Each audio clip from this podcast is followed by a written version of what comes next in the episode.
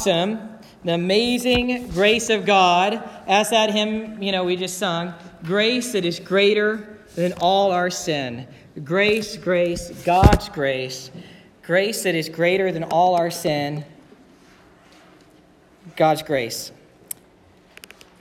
We're going to be going to here in just a minute to Galatians chapter 3, verses 15 to 18. We're going to be going there. So if you want to get your Bibles and start turning there, we're going to be going there to, once again, I'll repeat it Galatians chapter 3, verses 15 to 18. And go there and just uh, stay there because what matters most is what the Bible says. That's what matters more than anything I say, anything else on a Sunday morning is what the Word of God says. So uh, stay there, park there in your Bibles, get your pen out and maybe underline or mark it up as we talk about them.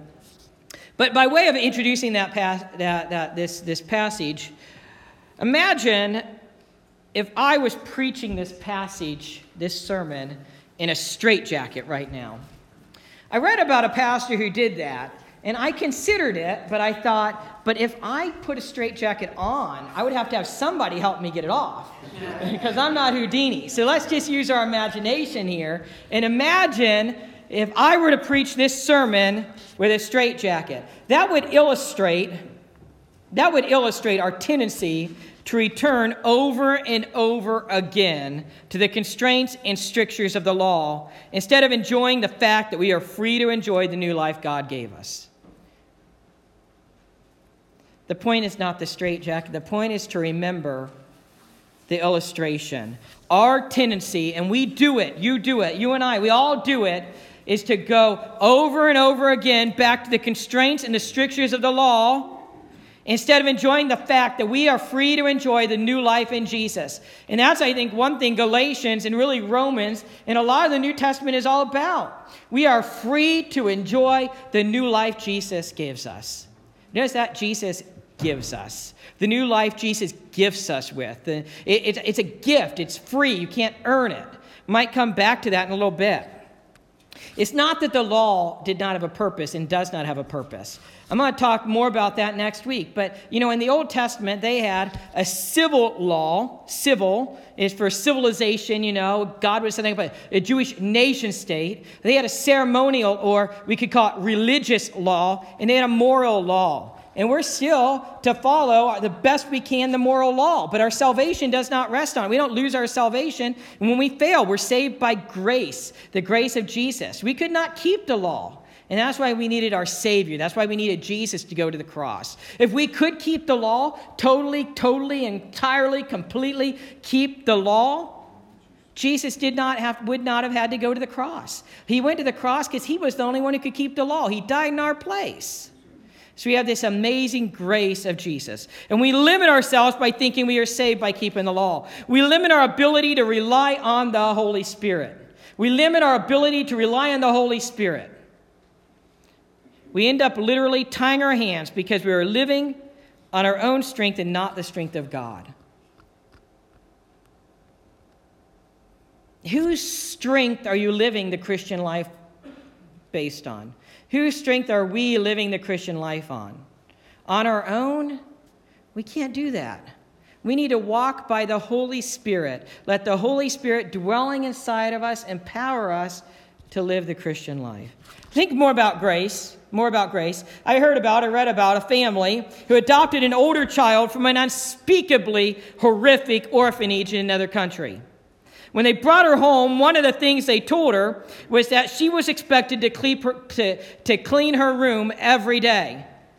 She was expected to clean her room every day as part of the family. When she heard about that responsibility, she fixated on it. And she saw it as a way she would earn her family's love. In other words, she isolated the responsibility and applied it to her and applied it to her existing frame of thinking that was shaped by her life in the orphanage. Since she was in an orphanage, she applied and fixated on cleaning her room in order to earn her family's love. Thus, every morning, when her parents came in her room, it was immaculate. And she would sit on the bed and would say, My room is clean. Can I stay? Do you still love me? Her words broke her new parents' hearts.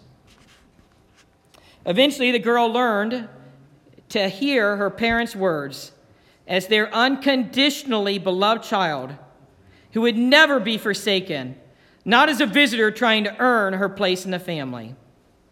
After she knew that, she was an inseparable part of the family story. Even correction and discipline did not cause her to question her family's love for her. She understood correction and discipline to be part of what it meant to be in the family. Isn't that interesting? Correction and discipline were part of what it meant to be in the family. We are adopted as children of Almighty God.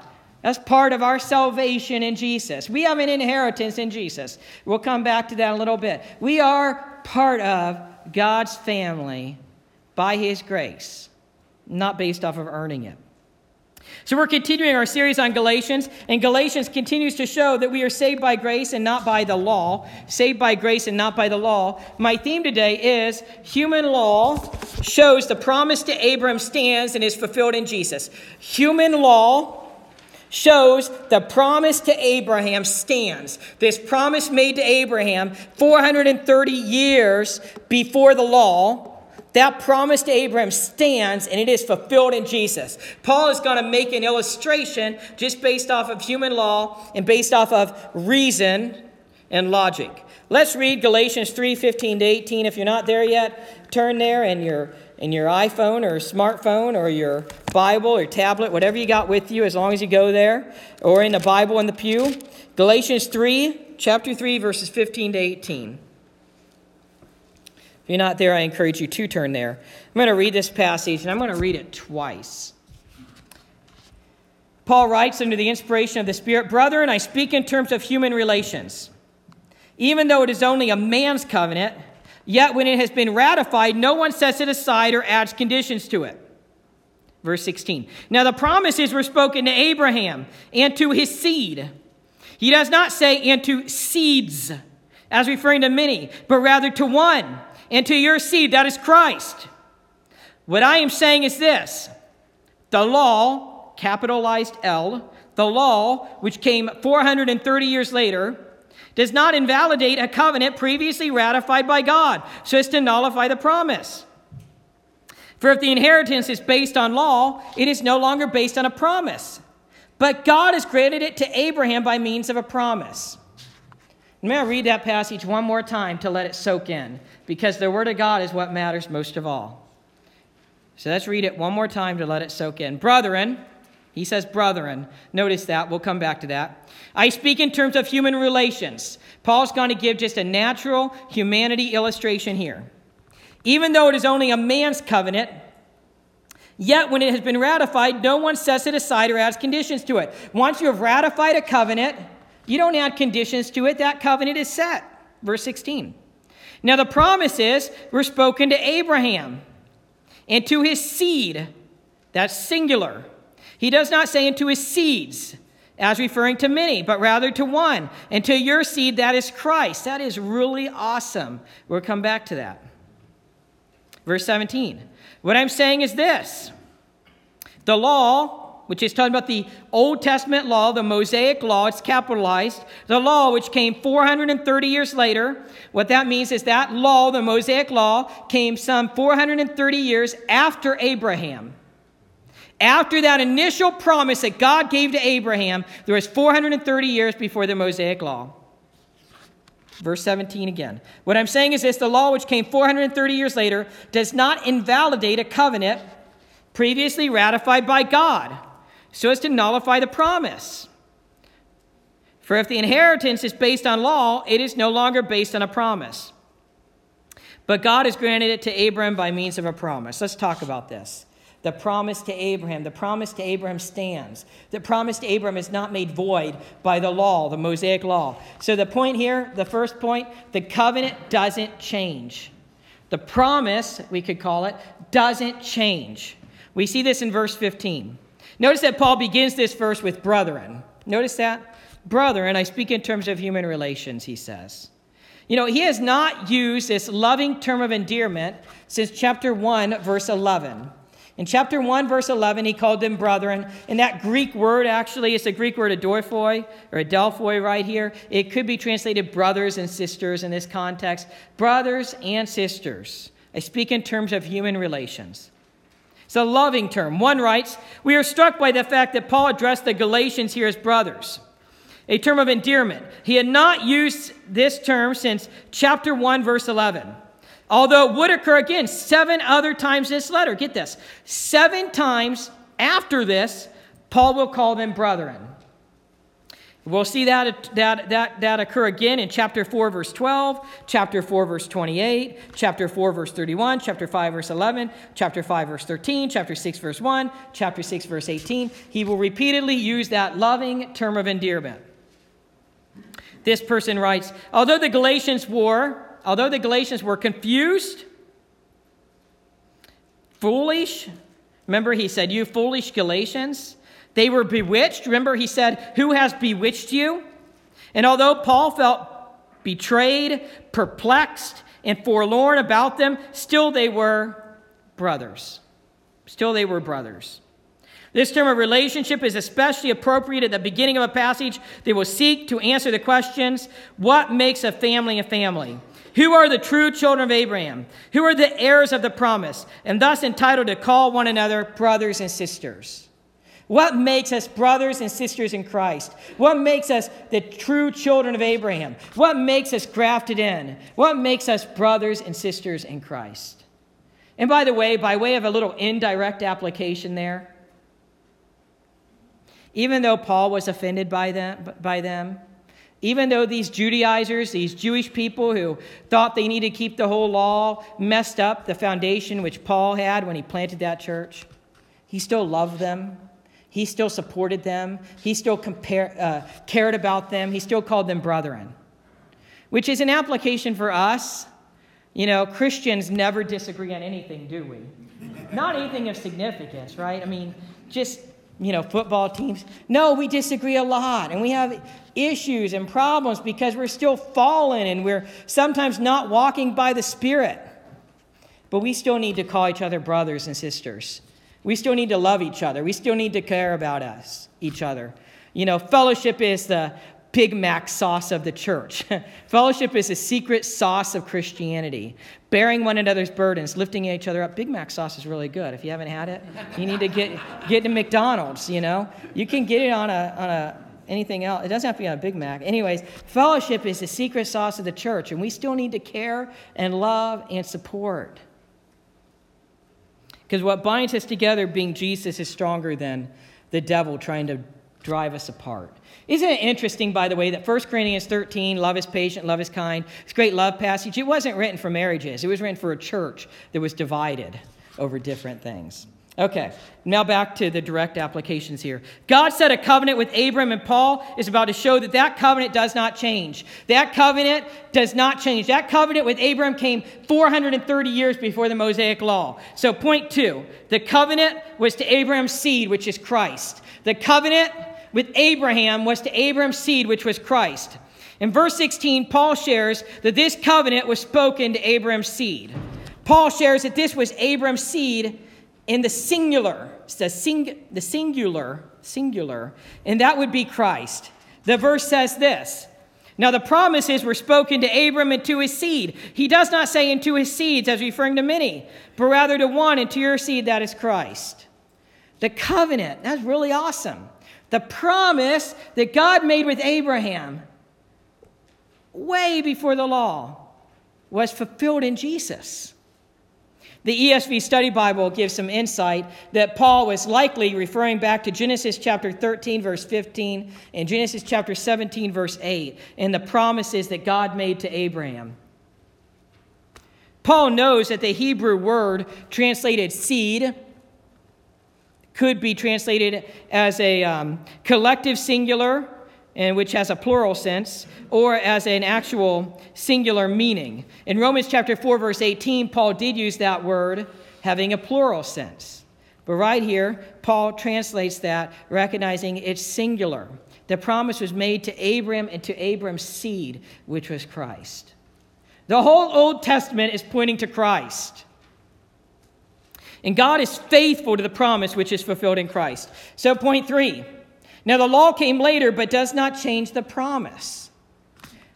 Okay? The covenant doesn't change. The covenant was to Abraham's seed, which is Christ. The law came later, but it does not change the promises which were made to Abraham. Verse 17 expands on this. Paul says, What I'm saying is this the law, which came 430 years later, does not invalidate a covenant previously ratified by God so as to nullify the promise the Hebrew people were thinking they had to follow the law religiously, follow the law completely, or they're not, they're not saved. It was Jesus plus the law. And what Paul is, is, is emphasizing is the law came later, but the promise is that Abram was saved, and Abram was saved by believing in God's promise. Abram was saved by his faith. Abram was saved by his faith. Exodus chapter 12, verse 40 shares, Now the time that the sons of Israel lived in Egypt was 430 years. And that's what, that's, that's what, um, that, what Paul is referring to. They were in Egypt some 430 years, which likely actually started counting with the promises to Abraham. You can read more about that later if you want. I'm not going to share it today. But the point is clear. Even though the law came later, the Mosaic law, it does not change the promises made to Abraham. Remember, in context, Paul has been talking about salvation by grace through faith. Look back at verse 14. If you're looking at your Bibles, look back at verse 14. It says, In order that in Christ Jesus the blessing of Abraham might come to the Gentiles, so that we would receive the promise of the Spirit through, say that word, through faith or through Jesus, faith in Jesus. We receive the promise of the Holy Spirit not by keeping the whole law, though we should try to keep the law, especially the moral law, but through faith in Jesus. Actually, if we go back to Galatians chapter 3 and look at verse 6, it quotes Genesis 15 6. If you look up at verse 6, it says, Even so, Abraham believed God, and it was reckoned to him as righteousness or some translations say credited to him as righteousness. Abraham was declared righteous, justified in God's sight by his faith, by believing. That was long before the law. God is faithful to his promise. And his promise is that we are saved by grace through faith, as it was with Abraham. Martin Luther, the church reformer, in his commentary, he wrote on this text and he drew the individual believer into the sequence of salvation history, this sequence of salvation history, which Paul had outlined and encouraged those who felt condemned by this accusation. This is what Luther wrote. When the law was bugging him and piling on him, this is what Luther wrote. He said, Lady Law, you're not coming on time. You are coming too late. Look back 430 years. If these were rolled back, you could come. But you're coming too late and tardily.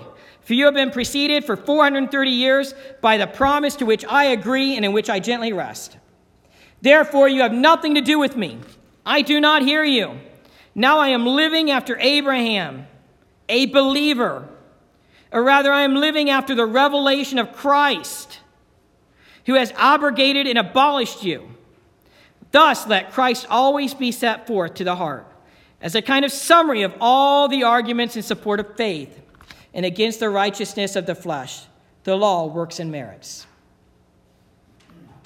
The law had a purpose, and we're going to come back to that next week. The law still has a purpose, and we're going to come back to that next week. But we cannot be saved by keeping the law. We are saved by faith in Jesus alone, by grace.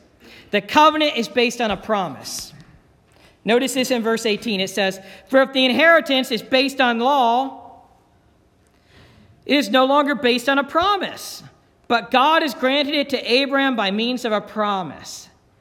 The covenant is based on this promise to Abraham. Paul is making this, making this extremely logical argument right here. Now, Paul brings up an inheritance. You ever think about that? We have an inheritance in Christ. By being children of God the Father, we have an inheritance with Christ. And that inheritance is based after, off of how we serve Christ in this life. God is preparing us to reign with Him, being sons and daughters of the King of Kings and Lord of Lords. We have an inheritance. Now, you think about inheritance. I read this. It says the promise of a future inheritance is one of the many promises God makes to us in the Bible. But the concept itself is difficult for us to comprehend.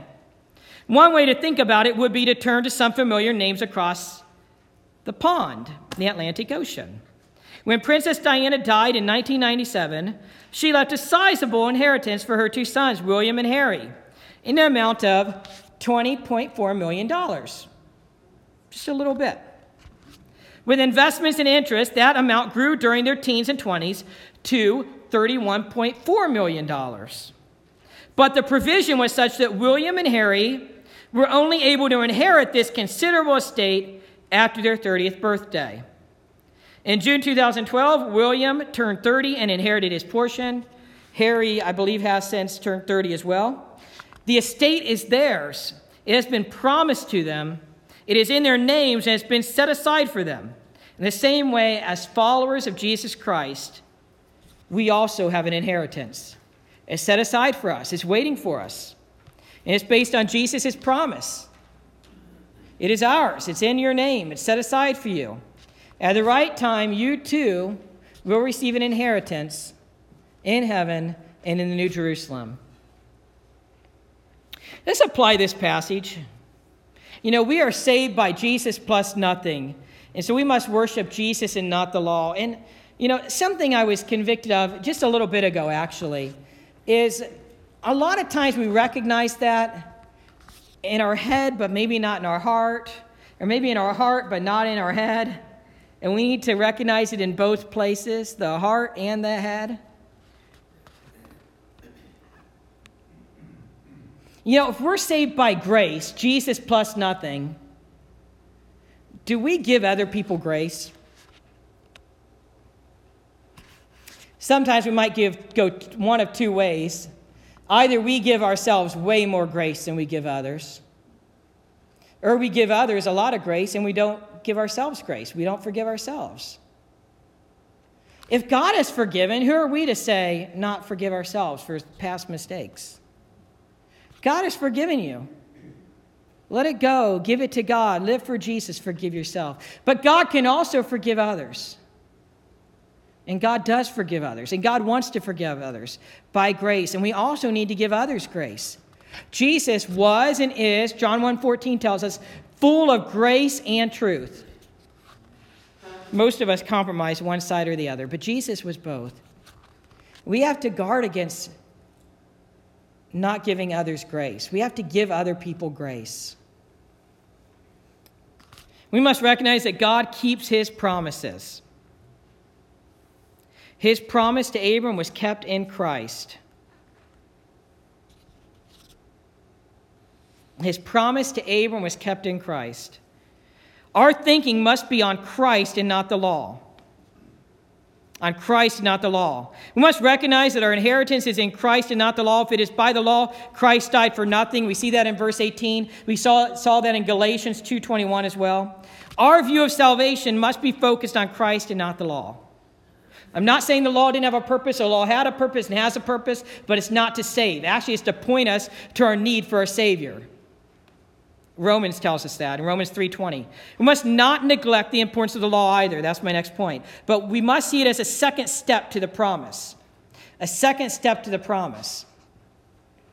One person writes the following Like what was written, in other words, for Paul, the law was not merely a late addition in the history of salvation, rather, it was a completely different kind of covenant than the one God had concluded with Abraham centuries before. G. He Mendenhall has described the contrast that was at the heart of Paul's distinction between the two covenants. And Mendenhall wrote this It's not often enough seen that no obligations are imposed upon Abraham. Do you realize that? When God gave Abraham this promise, no obligations were, were imposed upon him. Nothing. Circumcision is not originally an obligation, but it was a sign of the covenant, like the rainbow in Genesis 9. And the rainbow in Genesis 9 was a sign of the covenant. Circumcision was a sign of the covenant. It serves to identify the recipients of the covenant as well as to give a concrete indication that a covenant exists. It is for the protection of the promise, perhaps like the mark of Cain in Genesis 4. The covenant of Moses, on the other hand, is almost the exact opposite. The covenant of Moses is about rules. It imposes specific obligations on the tribes or clans without binding Yahweh to specific obligations. We are children of the promise. We are grafted in as descendants of Abraham.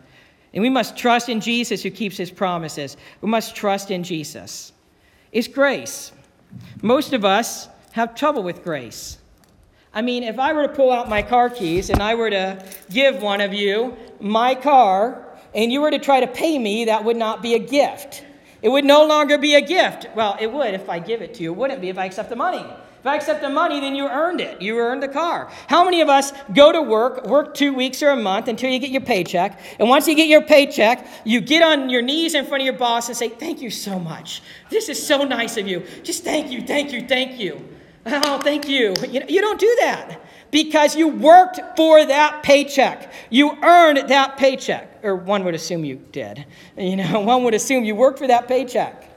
But if your boss brings you into his office and says, Look, I know you've been going, going with some hard times.